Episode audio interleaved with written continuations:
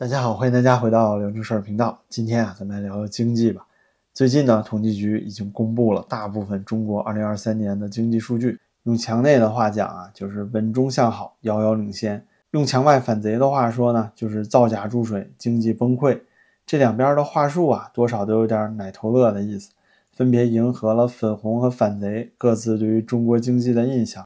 但是这种情绪宣泄的现实意义啊，可就比较有限了。所以这次呢，咱们要从不一样的视角，客观的给您展示2023年中国经济的全貌，以及对于2024年的展望，咱们该如何应对？说到2023年的中国经济啊，躲不开最亮眼的就是这个百分之五点二的 GDP 增长速度。经过了几天的发酵呢，从全地球的反馈来看啊，中国政府这次牛逼有点吹得过头了。首先啊，就是中国民间不相信。大家可以去看看啊，所有官方媒体发布 GDP 增长五点二的新闻，几乎全都在下面关闭了评论，要么就是打开了精选评论，偶尔有没关的，那留言区里啊，全部都是冷嘲热讽的各种吐槽。尤其呢，最近也快到农历新年了，很多企业不发奖金的事儿也都上了热搜，更不用说大量的失业，公务员都面临降薪甚至裁员的相关新闻，都让大家和这个经济增长百分之五点二挂不上钩啊。就比如说前几天呢，登上热搜的一个年终绩效取消事件，国内的建筑信息化龙头公司广联达，由于房地产业在二零二三年的萧条而利润暴减。之前在雇佣合同里明明写过了，只要有绩效就发十四到十五薪。结果呢，一月三号突然通知全体员工，二零二三年全年的绩效强制清零。那么合同里写好的两到三个月薪水的年终奖也就打水漂了。这如果是以前经济增长的大背景啊，其实这种新闻呢根本也上不了热搜。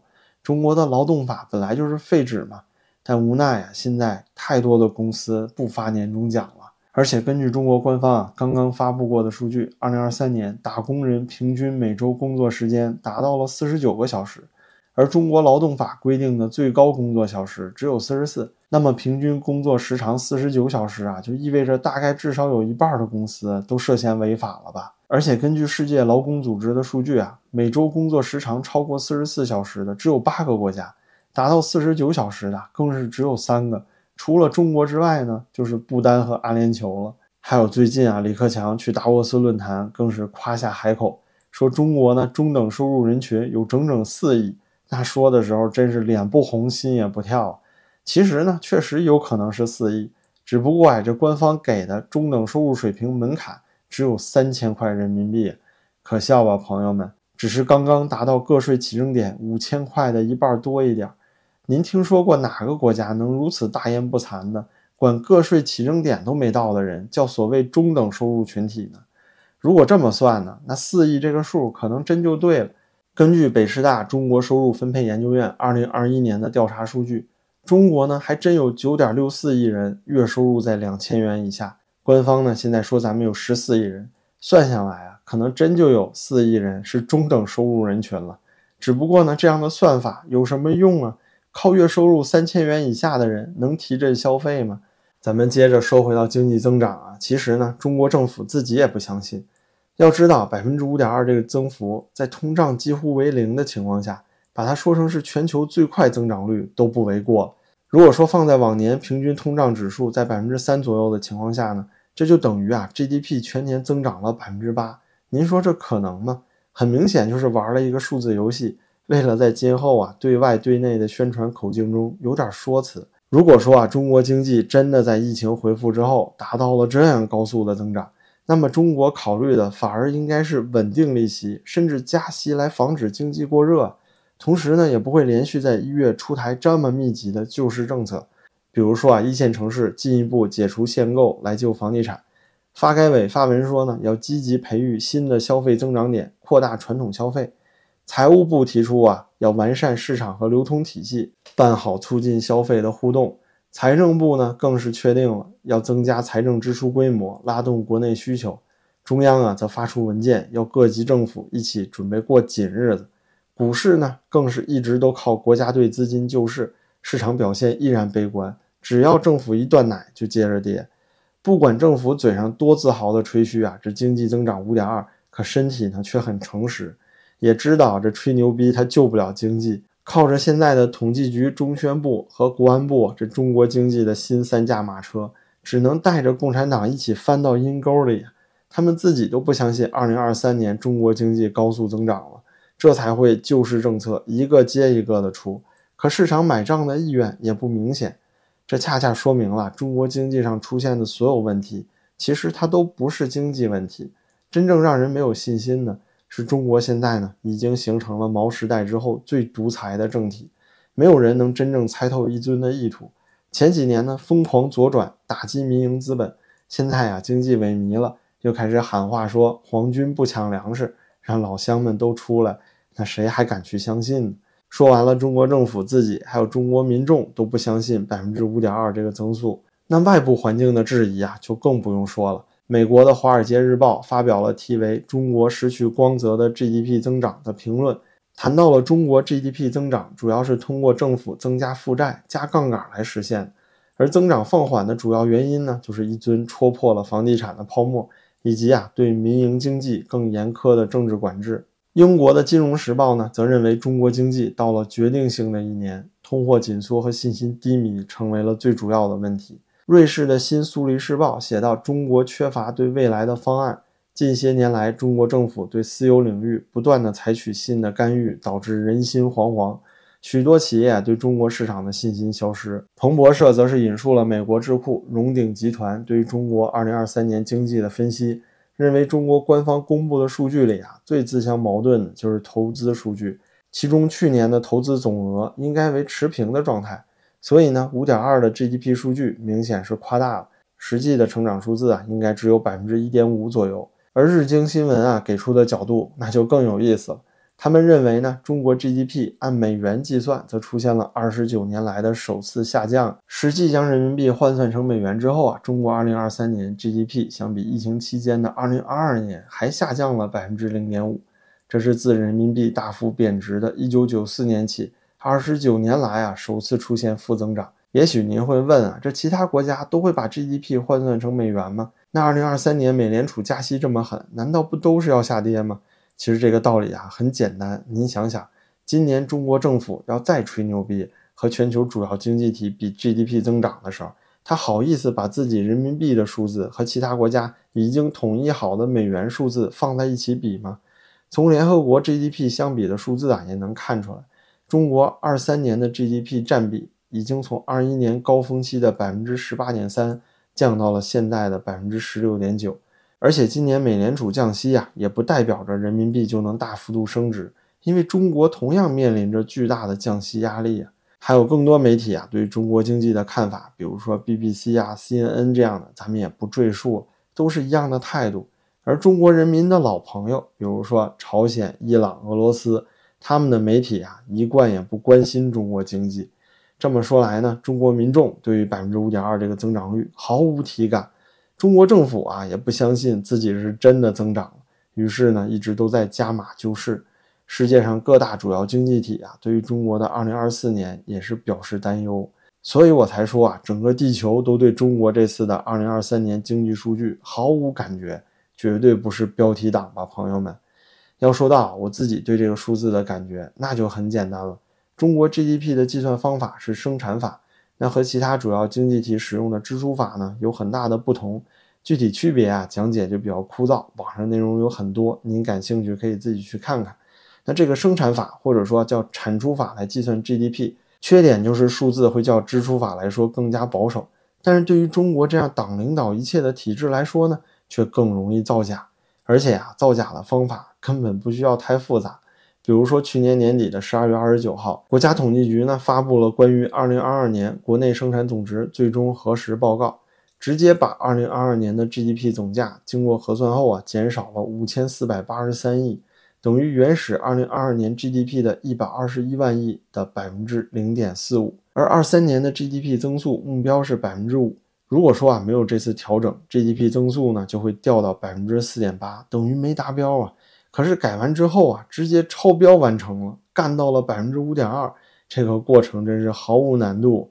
您呢也没有办法从统计局查到具体的修改标准和依据，是不是美滋滋啊？这就是在顺应一尊的畅想中国经济光明论，统计局啊，直接就上手这么干了。至于说有什么效果，那咱们前面也说过，全世界都不相信嘛。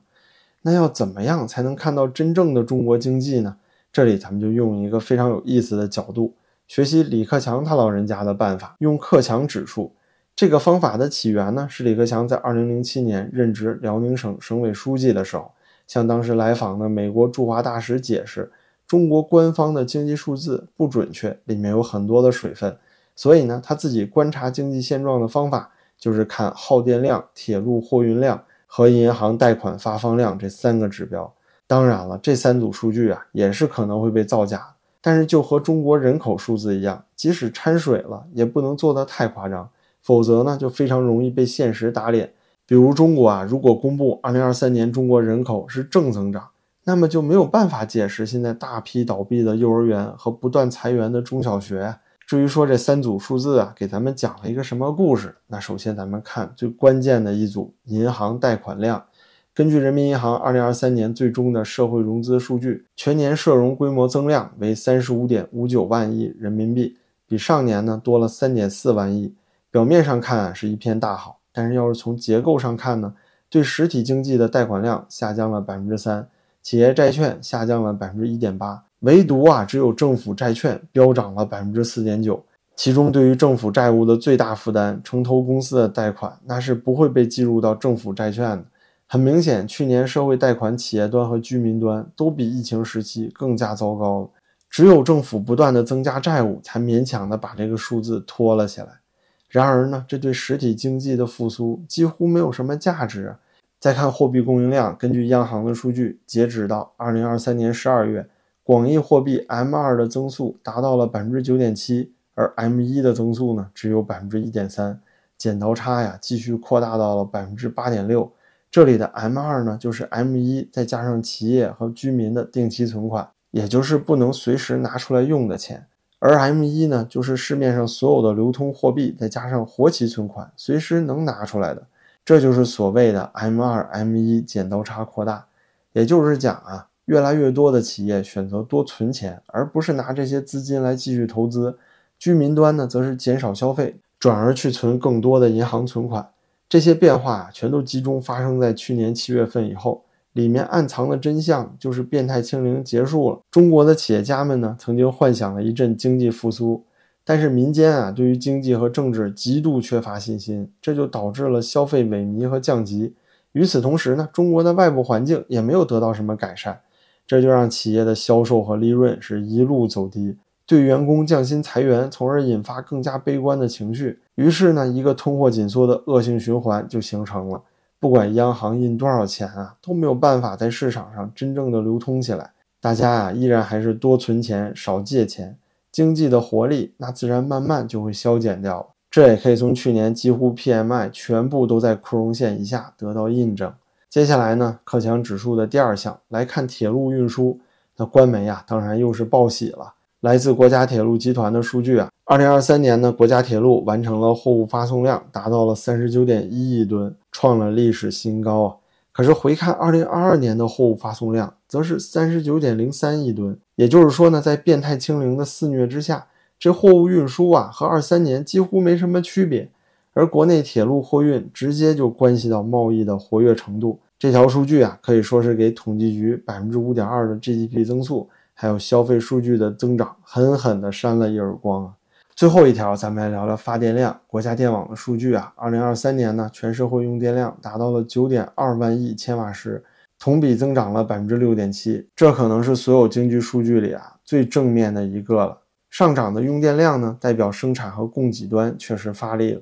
但是反映到全年持平、一点没涨的消费者价格指数，就说明了产能过剩、内需不振，这自然呢就会导致价格下降和通货紧缩，企业家库存大量积压，利润率就下降。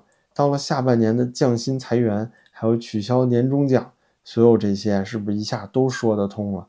通过克强指数的三个方向，您就会明白今年公布出来的 GDP 增速有多假了。在二零二三年，由于疫情过后对经济复苏的期待，企业端呢增加了大量的供给，但是被折磨了三年的民众啊，已经逐渐的丧失了对未来中国经济的信心，也深深懂得了中国社保系统的脆弱。